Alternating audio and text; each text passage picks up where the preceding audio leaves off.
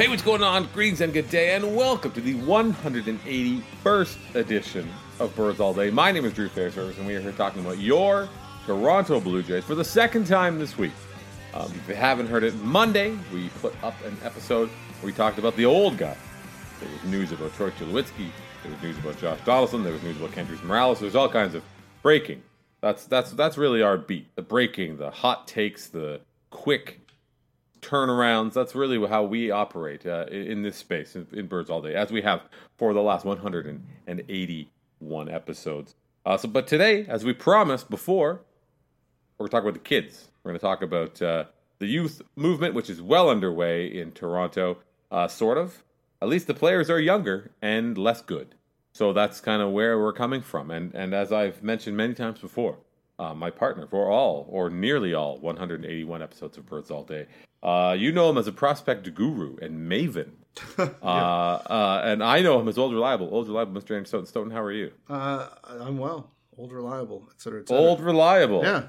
Uh, yeah, the prospect guru, Maven. How are you? You, you know, you know, that, that's your beat. That's that's right. I just I'm out there.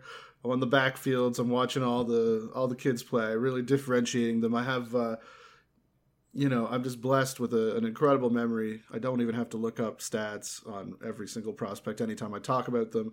Uh, it's just all up in the old noggin. It's uh, it's it's quite remarkable, really, uh, when you think about it. I, I like to fashion myself as something of a of a prospect guru as well. I was called out um, a, a, couple different guys uh, on Twitter who I've interacted with before because we used to always talk about Christian Yelich being like, "Yo, Christian Yelich is so great," and not because obviously he's already made it to the big leagues and was obviously a young player with a very promising profile. Like not not like the writing was on the wall. Me and these other guys whom I've never met, we knew something. We could see something was out there. I, I, like to think anyway. You know, other than the fact that yes, obviously Christian Yelich is a good player and has been a good player. Uh, this is part of our new movement, as I mentioned, Christian Yelich towards Brewers all day, the Brewers only podcast, as we have jumped ship from both the Blue Jays and the Angels to the Brewers because we need to get that sweet, sweet playoff revenue. We need to get that playoff bump, and the Brew Crew is in promising position. I know, Stoughton, you've got countless opinions, strong, well held, and informed opinions on the Brewers and what they're doing right now. Oh yeah, yeah, yeah. Mm. Can't wait to dive in. Uh, uh, you know, like I'm the uh, the Miller Park guy. What the fuck is his name? Going down this fucking slide. I don't know. Bernie Brewer. Bernie Brewer. That's right. Bernie yes. Brewer. Well, I'm so, uh, I concentrate on the players so much, you know, so I, I, I don't necessarily remember the mascot names or the I, if I remember correctly, the last time the Blue Jays played against the Brewers, there was a woman in yellow sitting behind the plate that got a lot of attention. I don't know if anybody remembers that. And last time the Blue Jays were in Milwaukee, somebody out there will will, will remember. It was a topic of much conversation. This uh, young lady behind the plate. Again, all all part of the bigger Brewers picture. Uh, the Brewers, although they may they may hold a an interesting model for the Blue Jays in the future, in that the what the Brewers are doing now uh, and, and, there was someone I, I his name ex- escapes me, and for that I apologize. Um, but just basically like screw defense. Like don't bother with any defense whatsoever. Just eliminate the pretense of caring about defense. Use positioning. So many strikeouts. Just put pylons at every position and just try to hit. I mean, they've got Eric Thames playing in the outfield almost like every time they give an opportunity. They got Moustakas, they got Travis Shaw. They've just got so many terrible, or well, guy's playing out of position, really. Aguilar is a monster, but like, is he a defender? God only knows who's going to be playing. And well, they have Oswaldo Arcia, who's an amazing shortstop, but he can't hit a lick. But I, I like that. I think, and I think as we look for room and places to hide our enormous son, Vladimir Guerrero Jr., then maybe that can be the Blue Jays style as well. Here's hoping. Well, you know, it would be nice if they got a new joke stadium, and that would definitely be able to help them. I think, right? Uh, the Brewers obviously having one of their own. Uh, they have indeed cornered the market on joke stadiums. It's a it's a good market. It is uh, robust, uh, as they say. But yeah, no, I don't know. The Jays certainly have a bunch of guys who can't play defense. They have uh, one one other thing. So, I, as I mentioned, we're going to talk about the kids, but not maybe a little bit about the, those who've mentioned, and we'll talk real quick about Josh Johnson as well. One thing I wanted to add, and, and one thing I observed today, um, where in by doing the silly things that I we do, like just going on Fangraphs and like looking at leaderboards and things. The 2018 Blue Jays stand to go down as the worst base running team in club history, which you know is hard to believe when you look at that elite group of athletes that they've got out there. Um, but so far, the Blue Jays, uh, as a as a collective, have been worth about well, basically my negative two and a half wins just on base running alone. And a lot of that, I don't even think a lot of that's getting thrown out and making outs on the bases because they're all too fucking slow to even pull that off. Yeah, it does. Seem, um, so yeah. between, so between, I mean, between Smoke and Russell Martin and uh, Kendrys Morales uh, and uh, whoever else is out there, I don't think Teoscar Hernandez is breaking any any records as a base runner. Uh, the little bit of Donaldson that they had, Devon Travis, like they have no good base runners whatsoever. Oh, Kevin Pillar is a good base runner. Yep. Uh, but that's it. And it's the worst base running team in club history. Uh, the second worst was the 2017 Blue Jays, who had, um, you know, had a lot of the same leaden, leaden players, lead-footed players, but they also had uh, Jose Bautista, who's not necessarily the slowest, but he's, uh, you know, a maniac, which I love and, and, and can't get enough of. So just uh, just a, a bit of a the more you know. Just another another layer to add to like what makes this 2018 Blue Jays team like really sometimes difficult to watch. It's that they are terrible on the bases and terrible defenders. It sure as hell fucking doesn't help, does it? Yeah, no. uh, yeah, I think the the running stuff. I uh, obviously I completely believe you, but also.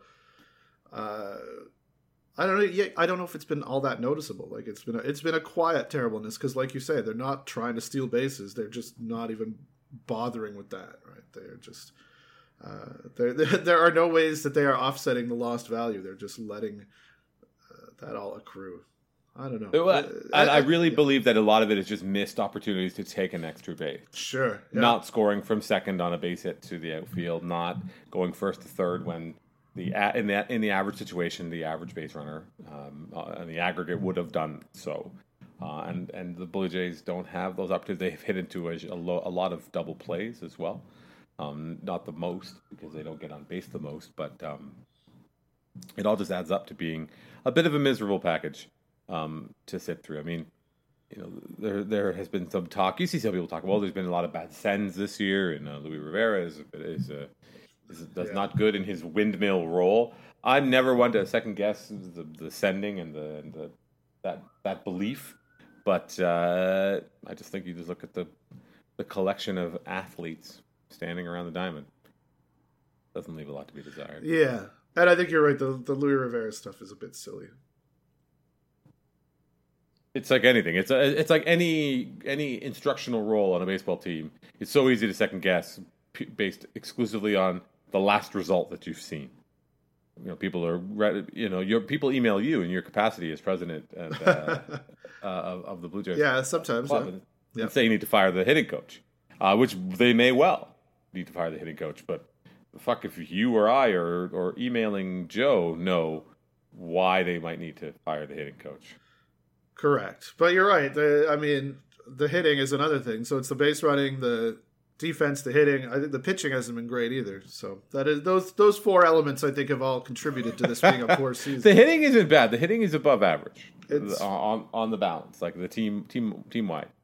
Um, sure. Oh, okay. Just, just in terms of again, I'm just looking at just a, what I when I was looking at this, I saw the weighted runs created plus was like 103 or something like that. It was similar to uh, to like decent team, decent teams that have are that have, have got a decent offense.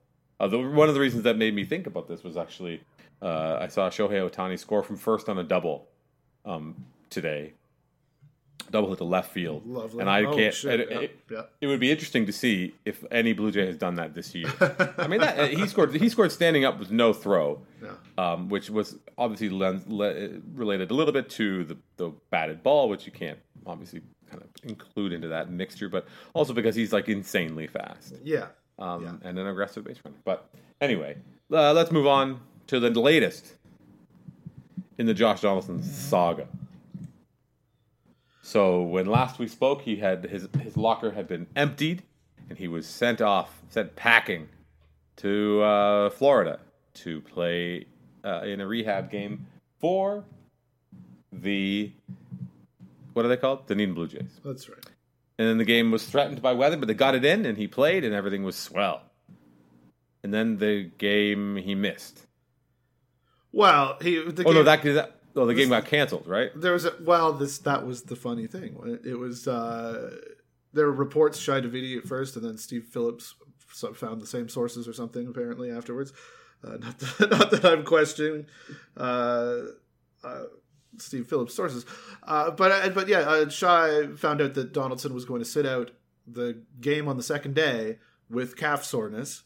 Um, we didn't know if that was necessarily just because you know because there was a setback or if it was natural you know to have soreness after your first day getting back really into a game up to game speed and everything. Uh, but that report came out. The game did get postponed. And then donaldson did play today in the first game of the doubleheader that they had to uh, uh, uh to make up for it so had that report not come out uh, nobody would be the wiser to the fact that donaldson was hurting yesterday Mm-hmm. um, uh, yet the the report did, and I, I, I tweeted about this. I'm honestly curious, like it, you know, the it may not get to this just because the time is so short at this point, but uh, the the whether the report is going to be binding in any way to the idea that the Jays have to certify that he's healthy and that uh, you know I think an MLB doctor has to sign off on it. And I mean, I just if they if they're like, hey, he didn't he played two straight rehab games? Sure, that one was postponed. Uh, he's fine. Like if they're trying to make their argument, one could see the the uh, uh, MLB's head physician or whatever the fuck. I don't know what the position is. I'm sure it's some mm. stooge who doesn't really do a whole hell of a lot except whatever the team says. I mean, fuck, if somebody wants to trade for Donaldson, it's not like they're they they don't know what the hell they're they're getting into. Uh, but yeah, it would just be funny to see him cite that report uh, because that, of course, didn't ever need to become public. Which, you know, that's that's that is Shi doing a, a, a wonderful job at his job and doing a reporter's job and yeah, reporting and, on the yes, news that maybe yeah. the team does not want you to necessarily know. Which I think is maybe you know, as a tangent, a thing to remember sometimes when people get critical of the Rogers folk. Mm. Though I you easily could have just swallowed though, that, or yeah. Though, though I think um, I think Shi and Ben and Arden and those guys, and, and uh, there's there's different people are in different categories maybe over there on the entertainment side or reporting side of things sometimes, right? Very true. Um, uh, the one thing about this is the Blue Jays don't want to set themselves up to be exposed in any kind of like a damaged goods situation. Um, sure, they seem fucking desperate to make a trade Josh Donaldson. Uh, but they're not. You don't want to put themselves in a in a position where you are. Uh, what was the, well? There have been a few, you know, in, recent instances where uh, teams were penalized for for um, for damaged goods or for not revealing all the extent of injuries. And players thought they were getting, or teams thought they were getting one yeah, player in one certain shape, but I, I think there was a, there was a Marlins and Padres trade that was that uh, looked like that. So the Blue Jays don't want to do that. And then there was another report today that Donaldson said he, he wants to play at least one game at AAA before he goes back to the big leagues, which is really putting a damper on the Blue Jays' uh, timeline, and is really is leaving up, you know, just forcing the forcing many different hands. If it's like, well, I need to play which tomorrow, which would be Friday, I need to play a game at AAA, a AAA game Friday. So get me in that game, get me to wherever that needs to be, have that game been, be resolved, and then to try to make a deal. Uh, I ugh, that seems. This is a mess. This is a fucking mess, is what it is. Oh well, and and you know, uh, so Rob Longley of the Sun talked to Donaldson, and that's where the uh, the AAA thing came out. Longley's piece is now up as we speak. Uh, and he's going to add another layer to the mess. Uh, here's a quote from Donaldson from In the Piece. Uh, to have the confidence in my body to be able to pr- produce at a high level has taken some time because of what's happened leading up to this point. That's why it's taking me a little longer to get to this point because of how everything has been handled. So, uh, uh, Longley says uh, follows that up saying Donaldson says he's he's not ready to get into specifics, but it's clear he's not pleased with some of what's unfolded away from the field, and it's readily apparent from blo- both sides that there is bad blood. So it's already a bit of a mess. Oh, it's a mess. There's mess upon mess, yeah. What? Ah, it really makes you wonder. Uh, we made we've made this joke before, the Kawhi Leonard joke, and how the Kawhi Leonard number one is on his way uh, on his way in as Kawhi Leonard number two. Uh, the baseball Kawhi Leonard seems like he's on his way out, but uh, I, you know, a lot of us, you and I, I think, uh, are not exclusive or uh, immune to this. Have been have praised the Blue Jays for their progressive approach to having, you know, personal performance and uh, what's his name, Angus Mc, uh, whatever from IMG, and um, just kind of look trying to look at health in a different way. Um, it seems as though there, from some players in particular, there might be a bit of a pushback That, um, on that. Yeah, I, I think we'd heard that last year from Donaldson. Uh, you know, there, there was a piece because there, there was some discussion about this earlier tonight, and uh, on on the Twitter, bringing up some old stories, and there was one about the uh, the high performance department that I think Arden wrote for Sportsnet last year uh, that mentioned Bautista and Donaldson specifically. Uh, you know, preferring to do it their ways or preferring to bring in outside specialists of their own. You know, again, like you say, the fucking uh, baseball Kawhi Leonard. Uh, and I, I, I tweeted about it. I, I don't know if it was a reference to that. I too seem to recall somebody like friend of a friend, like not you know industry whispers, but hearing somebody be like, "Yeah, this this is a problem." Uh, you know, Donaldson like Bautista doesn't like the. Not doesn't like it, but uh, it, but it, it is a thing. It's uh, it's you know pushback is sort of natural when you do stuff like that. That's different from what everybody's used to. We've seen that with you know the sabermetric conversation for the last fucking 20 years basically right mm-hmm. i mean it takes it's not easy to get everybody to buy in i mean that's not an excuse for if if shit went weird with the uh, with this relationship with a really important player uh, but that's and, and that's certainly very interesting and it's but also you know it's not like people are act and this is what will bother me about where some of this conversation is going to go because people are you know such fucking morons about things uh it, it, you know there's i it would be stupid to assume there's bad faith on anyone's part. I mean, the Jays are as, as, invested in Josh Donaldson in 2018 as he is, right? I mean, they everybody wants what's best for the for the player, I'm sure. Uh, but apparently, the conflict. But the sound of the quote is that there was a conflict between how best to achieve that, and that's been the problem. And I, you know, I, that's that's that's not going to go. That's not going to come off well for the Jays. But it's uh, and maybe it shouldn't. But that's uh, I think something to keep in mind. Uh, the the the big quote, I think, the one that that Longley sort of led with on on uh, social media that is in that story was about when the time when the time is right, Donaldson's going to um, yeah you know, let it all out. He's going to unleash. Yeah. Um, you, you mentioned stories. Um, I found it instructive a little bit to go back and read that Toronto Life profile. Yeah, I was looking at that earlier too, actually. Uh, it's a, it doesn't take much of a bit of a different spin. A little try to look at it from a little bit of a different perspective. Uh, it's all there. All the pieces fit. Uh, but that's that. I don't know. I don't know what else there is to say about Donaldson. If something ridiculous happens in the next uh, 36 hours or, or however long until, well, it's not even 36 hours. It's 24 hours until the trade will uh, will have to be consummated. Um, maybe you'll hear from us again. But from now, we wish him the best and hope that uh, that he can get back on the field and play, even if it's in Toronto. Heaven forbid. Um, yeah, that would, about, that would be okay. Yeah, that would be okay. You could do a lot worse. Um, let's talk about the kids, the children. Uh, before we talk about the, the, children who are playing in Toronto right now, let's talk about the ones who, one of them who should be playing in Toronto but isn't, because the Blue Jays are uh, manipulating his service time, and that's Vlad, Vladimir Guerrero Jr., who's still you know raking in AAA. Uh, Bo, uh, Vladimir Guerrero Jr. and Bo Bichette, and uh, the other one, Kevin uh, Cavan Biggio, they're all going to play in the Arizona Fall League. Fucking right Which I there. think is yeah. terrific. Yeah. yeah. I would not have expected I mean, that. well, they, they got to make up for some lost reps that Vlad's going to get there in September, right? I mean, he, he should be playing for an extra month. If only there was a way to accomplish, to accomplish that. Right? Does anyone have an idea yeah. how they might be able to get him some quality reps? Uh, and a, a, point that I'm seeing more and more, especially coming from more of the prospect types, um, uh, Jeremy Seidler, Jeffrey Seidler uh, of, of, Baseball Prospectus. I know Jeff uh, Paternostro, who we've had on here before. Yeah. Like, what about the development that he's missing out on by yeah. still facing fucking AAA pitching?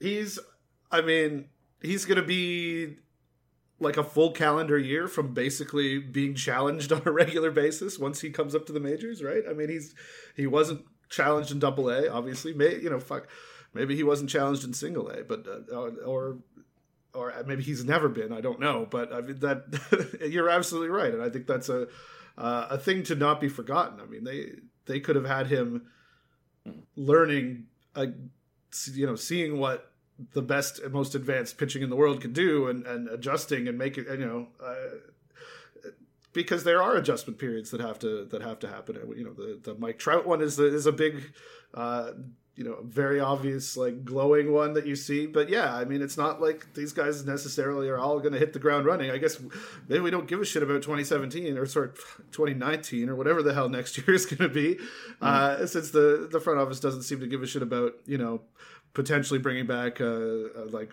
seven win player, though.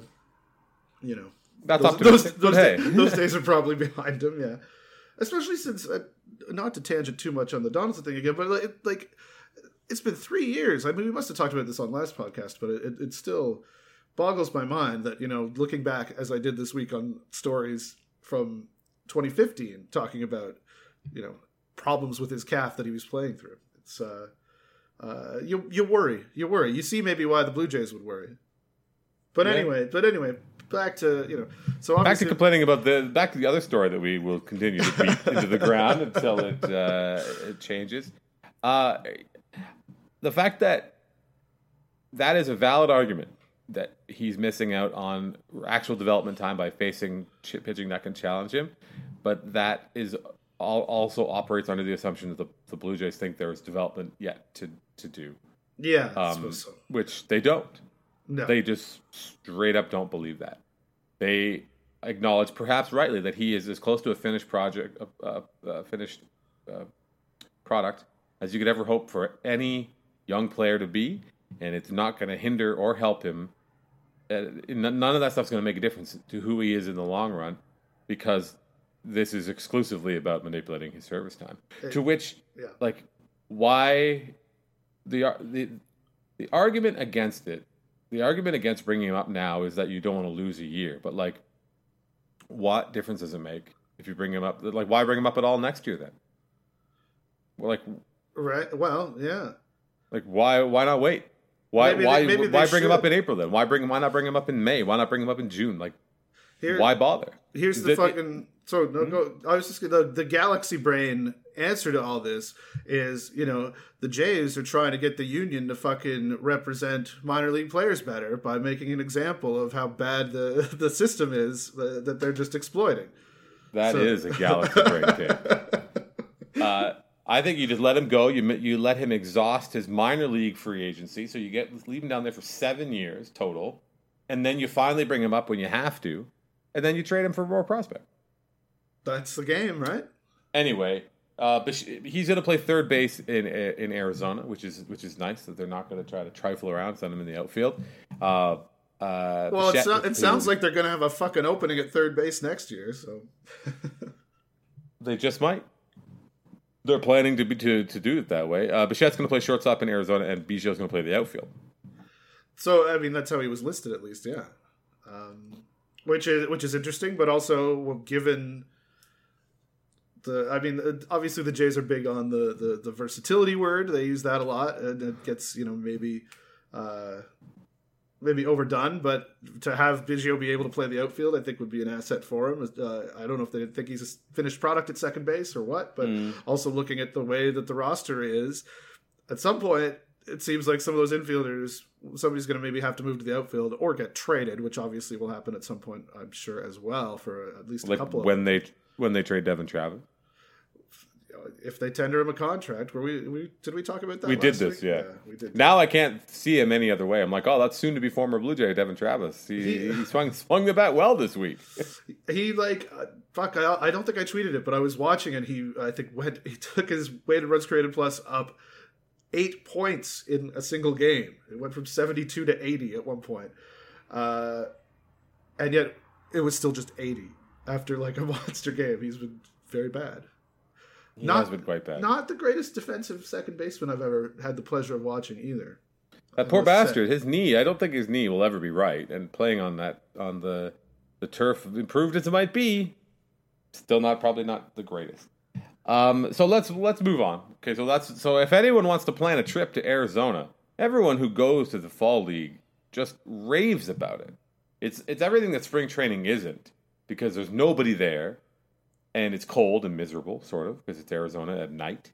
Um, and I don't know. Sounds like you, could stay like Talking Stick Resort is is um, they only do spread limit in Arizona, which is a little. No, wait, that's Colorado. Sorry. So you could play cards there. You probably play some golf. Get out. You can watch the children playing baseball for a nickel or for it's free. I don't know, but you can just wander in and watch all these really like. This is this is no joke. This is like that year that they had with Trout and Bryce Harper. I think they played on the same team um, in 2011, I believe they were both um, in fall league, which is uh, the, the, like Bichette and, and Biggio. I worry about them maybe being a little fatigued, um, because you. I mean, I figure Guerrero's going to go play winter league. Seems Well, like may, maybe not. Though you're though obviously, like we say, got to make up for lost time. And how other what other way would there possibly be? Mhm. But anyway, if you're planning a trip to Arizona, I would recommend. I've never been, but I'd love to go. So include me in your plan. Send me a message. Be on the plane. I'll maybe. Anyway, we'll talk about the, the rest of that. Yeah, Um, let's we'll we'll do a we'll do a podcast from down there. Let's do it. Arizona podcast. There we go. Beautiful downtown Tempe. Uh, they do the facilities like the few of the facilities down there are pretty much Salt River Field, uh, Talking Stick, and uh, I don't know, Oh, some really yeah. some really great places. I'd love to go. Um, I wish it wasn't in Arizona though. I don't know. I all I'm, the whole time I'm just like, well, Bourne used to live there. He can tell us where some decent bars are at least.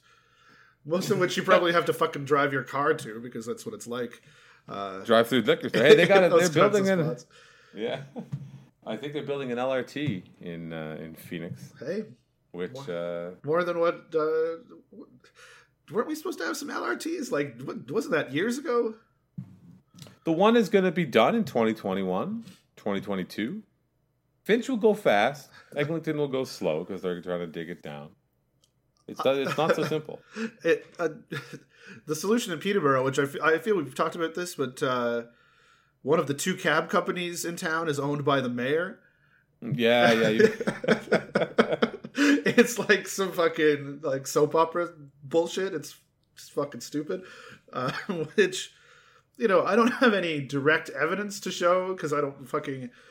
I, I think I could live stream the city council meetings or just walk over and, and look, look at them, but Mhm. I mean, let's be serious here. but uh, um, I don't think that our transit is very efficient, and that may those two things may be linked. Is what I'm trying to say. I don't. I I don't think that that's off above uh, off the board to suggest. Uh, let me tell you though one more thing. Watching city council meetings, uh, like live streaming, watching them live on YouTube or watching them at your desk, there's no recovering from that. Once you get to that point where you're watching like live debate of city council, especially like uh, well, I mean, it- hell hath no like nothing is worse than the average city councilor, the average one. Some of them are great. Others are just among the worst people that have ever walked the earth. I'm sure the listener could put their put two and two together, figure out who I may be referring to. But uh, listen, watching those grandstanding morons who haven't even bothered to read the motion, they don't know anything about anything, and they're so proud of it. Oh, anyway, it- yeah. Though, though, when the city would stop for the previous mayor's uh, just fucking insane council sessions, or all, all you know, when when that was when that was like a phenomenon, uh, that was worth watching.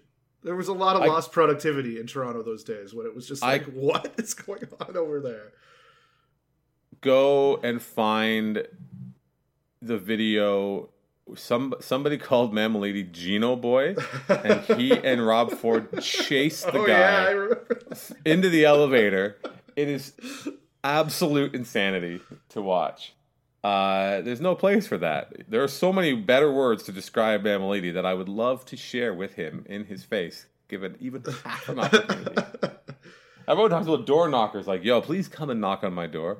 Ugh. I want, I, I would lie to anyone to get Faith Goldy to come knock on my door, just so I could have my wife standing there with her phone recording it. Oh, it would be beautiful. Uh, so the teens are up. Pannone has made two starts. Ryan Borucki uh, finally started a home run, and then he started a whole bunch more. Uh, uh, you know, Sean Reid-Foley was up, and then he's gone back down. Billy McKinney um, is the kid. That, let's start with McKinney. Sure. Um, was I- think for a lot of us he was the kind of a throw in in the in the J Happ trade. Um, the guy is really easy to root for. I guess he is like a I don't know. It's almost like a derogatory term, but he's he's a ball player. Like, yeah, I see what you're saying. I hear your code, Drew. He works hard. He's a real hard worker, real hustle, real grit and grind. Uh, But no, it's he he does. He looks he it looks easy for him out there. He's he's not giving away at bats. You know, I think uh, I, I you he's a guy that makes you fucking uh, start sounding like you're fucking Pat Tabler. But uh, but I don't know. Sure, it's I I, I remember snarking very early on because he was piling up hits, and I'm like somebody said something about him, uh, you know, in a positive way, and I'm like, oh, he's taking the Ryan Goins path because Goins, of course, uh, you know, played his way into Jays fans' hearts, partially because Jose Reyes was so terrible, uh, but also partially because uh, because he really came came on fire. He like he had a, a like an eight game hitting streak or six game hitting streak to start his Jays career or whatever it is. I'm sure. Sure, somebody will correct me on that, but he, he was hot at the start, and it's like, oh, this is something. I remember it last year with Richard Urena a little bit, uh, and then he fell off immediately, and Teoscar happened. So I've kind of at first was like, okay, you know, this is this is small sample size stuff, but the more you watch McKinney, the more you're like, okay, yeah, I guess I, I think I can, I you know, I see why people are are, are liking him and, and why he's more than just you know you look at sort of pedestrian numbers uh, it is you know when you were looking at him after the trade his, his time in the Yankee system was he with the A's before I guess and the Cubs has he been he's been everywhere I think was he, was he an A's pick and then went to the Cubs and then went to the Yankees and uh, the Chapman deal and something else. we don't need to tell I, I don't know it doesn't fucking matter I'm sure people are screaming at the fucking speakers telling me what the A's, Cubs, Yankees. That's right. All you're they're all you're all there. Yeah, was he in the um Addison, uh, uh, Addison Russell trade as well? Did he go? That uh, that might uh, that might make sense. That's sense. how he got I'm- to the Cubs, I think. But anyway, the important thing is Yes. he's a he's a the the, the easy comp is Brett Gardner because they have some similar physical similarities. Yeah, uh, the Yankees, you know, time in the Yankees organization, but but like Brett Gardner, I, I think year, million years ago I might have written a post for like a. Uh, I don't. I think I wrote something like, "Why doesn't every team have a player like this?" Um, because like a guy who's a bit of an OBP machine, who runs the bases really well, who's a, like an excellent to of average outfielder. And I mean, I don't know if I can't necessarily speak to McKinney's true abilities in the outfield. He looks better than Teoscar Hernandez out there. well, Um, yeah, and and, and I, whether or not you obviously he's kind of gone a little crazy with the with the power, and, that's not who he is. He's not obviously not going to slug 700 for his career, Billy McKinney. But uh, the pieces and the package in this like really brief 50 plate appearance cameo, it's really encouraging. It's it's it's a kind of he's a nice counterpoint to the Teoscar Hernandez Randal Grichuk really like all power. You know, Gritchick is a bit more well rounded. Uh, I just he, he he's like a almost like an enhanced version of Pilar, like a corner outfielder version of Pilar, but someone who is Good so lord. far in, in the minor leagues too has shown an ability to draw a walk and uh, and and someone who has got some on base skills. And uh, I don't know, he's definitely going to insert himself into that outfield conversation for next year and the years uh, years to come. I yeah, I, I think so. I think you're right, and it's it's funny how you know on one hand it's like okay yeah teams do need those kind of guys and and you know the raising the floor thing is, is a you know a thing we talked about ad nauseum in the spring. Um, and he's a guy who sort of fits into that but also fits into the idea that maybe they're just sort of collecting assets and collecting guys who you know we we think there are other teams that will give us more for McKinney than we feel we're giving up in terms of like the aggregate, how they all add up, you know, whatever the fuck they think a transaction is. And I don't know if that. So I'm not saying that they don't want to necessarily keep him or or, or what, but as we're moving towards.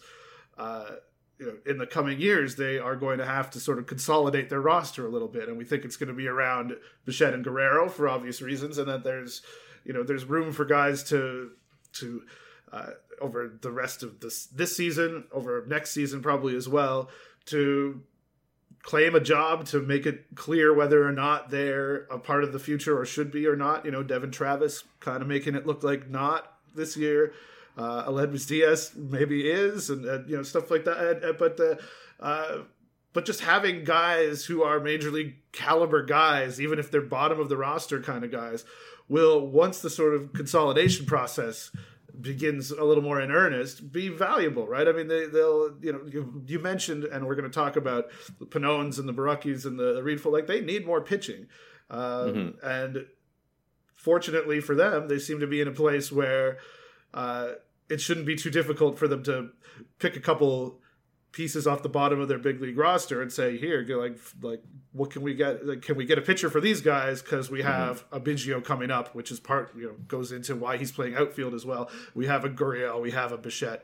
You know, Kevin mm-hmm. Smith is coming. All you know, the the fact that they hope that the pipeline is going to start uh, producing stuff well. So I don't. So I guess what I'm saying is I don't really know how McKinney fits in. If he's more of an asset or if he's more of somebody who uh, is something that they're thinking about more long term. But uh, but yeah, it's been it, it's it's been enjoyable to watch, and I know that it's the the Teoscar setting the bar low thing is a thing. I think for sure, but it certainly is just a much more like on a physical level as an observer, just a much more comfortable thing to have a ball hit out to left field and be like, okay, that's routine, as opposed to, okay, let's see what the fuck happens here. the adventure begins. yeah. Like, like that um, is stressful. I, I, to me, it's interesting also that you could say all the same things about Grichuk, right? I mean, sure, yeah, uh, and and even Teoscar. I mean, Teoscar, the, yeah. the acquisition cost was yeah. so low. Um, Grichuk, they paid a bit of a higher price, and and yeah, we don't. The chances of Grandal Grichuk being on the next good Blue Jays team are pretty slim. Yeah, I but, think it's I think it's going to be pretty fluid for some of these guys for the next you know, little while. Yeah. That, that but that's that's exactly the, the what they're hoping to do is bring a guy in like that, recoup, help him recoup some value. You know, if, if he if he plays well, that's great. Then you can turn around. Somebody else is going to want to get uh, a piece of him um, in a couple of years, or as he gets closer to free agency. And the Blue Jays are just going to keep triage or uh, arbitraging their way along and uh, never win, but they'll have um, you know really, you know, captured a lot of equity, which I think is what we're all rooting for um, the ability to. No, well, I know what you. You know, I'm going to say that. well, it, I think uh, so. As we move to the pitchers, they they are going to need some pitching, and, and, the early kind of returns on some of these um, young guys. Well, they're not. Would, I would be a fool if I tried to make too much of the struggles or the yeah. the, um, the, the the a couple of bad outings or an outing that is that is not satisfactory or however you want to look at it. But just from a stuff perspective, I feel like we like to talk about the 2016 Blue Jays, for example, as a team that had like five or four number two starters in a way, um, between you know Stroman and Sanchez and and Happ and Estrada. Um, this this kind of collection looks like it's a bunch of guys who would hope maybe be number four starters. Yeah, a little more, right? Like a, that, yeah. You know, Borucki, the whole the whole oh, he misses barrels and and he, uh, you know, he moves the ball around, and then all of a sudden he goes and gets lit up, and it, you see what happens. You see that that how ra- how razor thin that margin is, and and uh, and Pannone as well. And then you know, then the other side of that is the guy, the Sean Reid-Foley, the the stuff guy. He goes gets his brains beat out too because uh, it's a difficult game. Yeah, Uh, well, and I mean, his stuff's pretty good, but it's I don't I, I don't know. Uh, was it uh, was it Billy Eppler who was tweeting about uh, responding to some of it, just about how velocity is just like by far the the like biggest predictor of success. Uh, which is something that the Blue Jays have uh, a trend they've sort of bucked a little bit, and we're still seeing it in these uh, in these guys who are who are coming up like your Pannones and your your Boruckis. I mean, Reid-Foley throws a little bit harder, um, but he's not he's not what you know. A lot of teams have guys who uh, you know like who just with bigger fastballs than what the Jays have, and it's uh, it, has been really interesting to watch over the last few years. Uh, Josh Howsam, who works at uh, BP Toronto, does amazing stuff on on pitching, and he was a pitcher, and, and the mechanical stuff is, is, is always on point and excellent, and he's, he's just clever with thinking about how the Jays could be thinking about things, and has sort of identified that they're looking at guys with outlier fastballs or uh, and and guys who you know uh, uh, there's a perhaps feeling or you know he's spotting a trend and has been writing, writing about it for a couple of years of how the Jays are, are, are looking at maybe an inefficiency there with guys who don't have the velocity but have other things that can uh, that can help them be successful. But you're you're goddamn right. It looks like a collection of fours when they uh, when you when you bring them all together here. There's not somebody who and, and who like you know you just come up and you're drooling on all the stuff. Like I think Aaron Sanchez is a guy who that was the case for. Marcus Stroman was a guy, even though not necessarily overpowering. You know, you look at the kitchen sink of, of you know the arsenal that he had. Uh, and just how how some of those pitches move, and so I mean it's a it's a different thing, and that's you know you can kind of get a more visceral appreciation and get get involved, get behind believing in those guys having success. It doesn't always work out that way, obviously.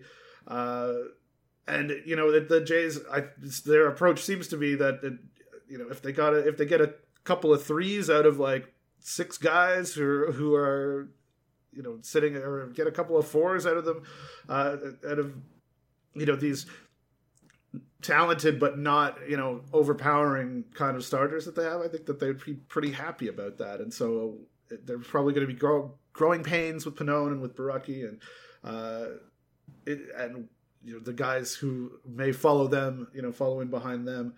Uh, you know, your TJ Zeuchs and and whoever the fuck else. I'm drawing a blank on all the goddamn pitchers who aren't Nate Pearson right now or Eric Pardinho, yeah. who are the real like exciting ones.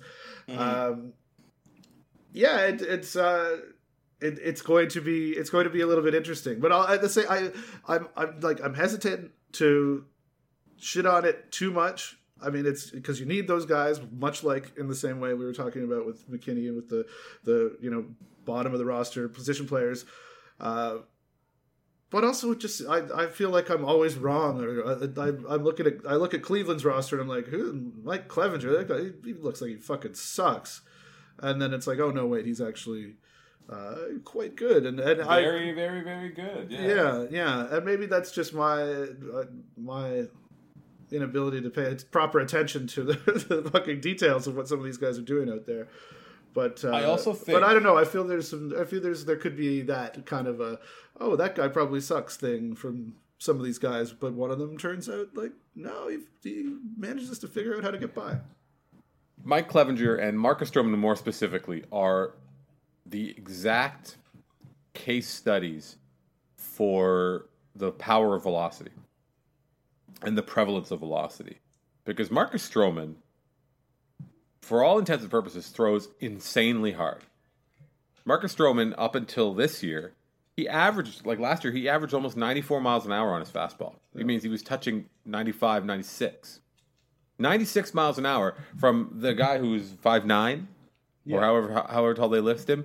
A guy who is we all know for his kitchen sink approach. For you know he throws all these these different pitches and he he can split it and he, or he can cut it. He can sink it. He he throws a splitter and a, or a, a slider and a curve and all these different all this different stuff. Uh, he throws bonkers hard. He throws harder than probably. I, I, I, don't quote me. I'm sure he throws harder than Duane Ward at his hard on his at his hardest time. The hardest the hardest pitch that Duane Ward ever threw in a game was probably a, Marcus Stroman's average fastball in 2017. Now Stroman, of course, his velocity is down this year, um, which is ne- never something you'd like to see, and also maybe suggesting uh, why he is struggling. relative to uh, well, maybe some of his underlying metrics and his his track record. Uh, Clevinger is another guy. Clevinger, whose velocity this year is up. He averages not, uh, 93.7 miles an hour in his fastball. So like these are guys who go and just throw 94, they touch 95, touch 96 sometimes, like it's nothing, and they throw 100 pitches a game, and like that, those are the where I'll, I'll use like table stakes. Like so, yeah, maybe there is an inefficiency. Maybe you can find um, some bargains or some decent deals, or you can get something out of a of a guy. But and, and as, as as you take this sort of larger collection of softer throwing guys and kind of throw them against a wall and see what see what sticks. And I think Peter Gammons actually wrote about something that uh, this week about Shane Bieber being like maybe control is going to come back, and it's like yeah, but like it's hard to argue. You just look at the the the the expected outcomes of a of a of a of a pitch and the slugging percentage against the pitch and every mile per hour you go up that slugging percentage on those pitches goes down and down and down and down. As it as the velocity creeps up the ability to drive and and and, and do damage to those pitches goes down. And it's it's difficult to refute at this point so if if you're trying to save money or you're trying to find you know the diamond in the rough you want to find the next Marco Estrada or you awesome yeah or you you need you know to fill out your AAA roster and basically need to find six pitchers in an off season. Yeah, so it's it's it's it goes back to something that has been sort of long said about AAA, where all the gas is at Double A, all these like the high yeah. profile, high octane prospects, and AAA is a kind of junk ball, shitballing journeyman or or guys who are looking for cups of coffee. Um, so so maybe you know you if you're the Jays, you're hanging your hat more so on on the Sean Reid-Foley. But then you see like the Conner Greene example we talked about Grichuk. So the Jays had a guy who maybe had that better stuff and never was able to turn it around, never was able to uh, to turn himself into a pitcher instead of a thrower. To to uh, to, to, borrow a, a tired old uh, baseball announcer uh, term, and they've turned and then maybe they'll turn it into to Grichuk, and then they can turn him into something else one day too, other than you know a nice player that is uh, fun to watch. So sure, sure, sure. Grichuk, fun to watch. Um, where is Conner Greene? How do you spell Conner Greene? Anyway, I was just gonna check in on our our friend Conner Greene. uh, I think it's ER. But, yeah, whatever. I don't care that much. Okay, good. Um, but yeah, so so then again, so that's that's sort of where we are. Borucki is Borucki is showing he's kind of. I mean, he's the second in terms of wins above replacement on, on on Fangraphs in particular, uh, he is the the third most valuable starter this year in his 12 starts with his. Uh, I mean, again, his big thing is, is keeping the ball inside the ballpark, which is uh, a, a, valuable skill indeed. If it, if it is a skill, then yes, it is. If it is a skill, that's uh, exactly exactly it. Uh, I don't know. So then there's, I mean, that's kind of all. We we didn't touch. We're not gonna. We don't have to talk about them all too much in too much detail. Pannone, uh, Sam Gaviglio, which was a nice story early on, kind of held the team together for a bit, but uh, looking very much like what we would expect from a guy like Sam Gaviglio at this point. Yeah, funny how that often happens. Yeah, it sure does. But you can't you can't uh, scoff at the innings that he has provided. Uh, so so far. Oh, and and uh, it, big news, big news. We most of these guys are starters um, in the bullpen. Friend of the pod, Murphy Smith. Oh yeah, getting the call up.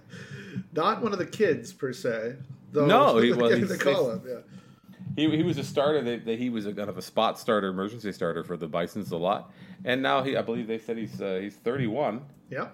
And uh, making this his big league debut, making like taking those big league checks. Fucking which, right. Uh, good for yeah. him. He I was watching him in that fucking god awful game against the Orioles the other night uh, he deserved a much better fate than he received. He uh, gave got tagged with a bunch of runs, and it was bloops and bleeders, and one that went right through Russell Martin, and just not getting any help. Yeah. But uh, hopefully he gets a couple more chances. He's pitched twice, so hopefully he gets some more chances to get out there and and uh, keep making those checks. Stay on the roster at least through the rest of the season. Friend of the pod, who's never been on, doesn't know it exists. Right. I, I would, if, if, he did, I would be shocked. I assume. I think you're probably right. He doesn't. but we'll always have uh, that time in Double A when he was striking out a guy, one guy per inning, almost. For a while. Uh, and so I, I don't know. That's that's kind of it.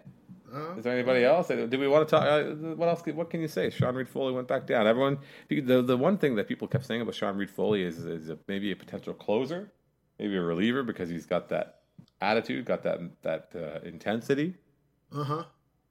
That's dumb. right.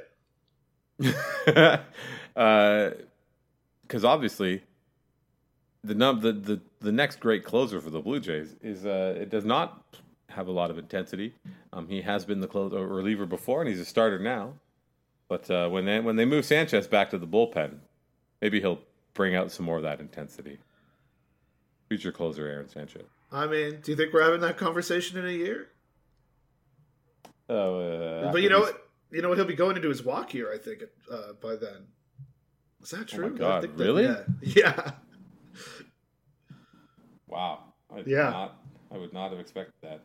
Uh, yeah. Well, I don't think that that'll go over very well at Boras Corp. They will not stand for that kind of a those kind of shenanigans. Um, we can talk about that another time. So I think that's about it. What we're gonna do, we are gonna do a um, super bad this week.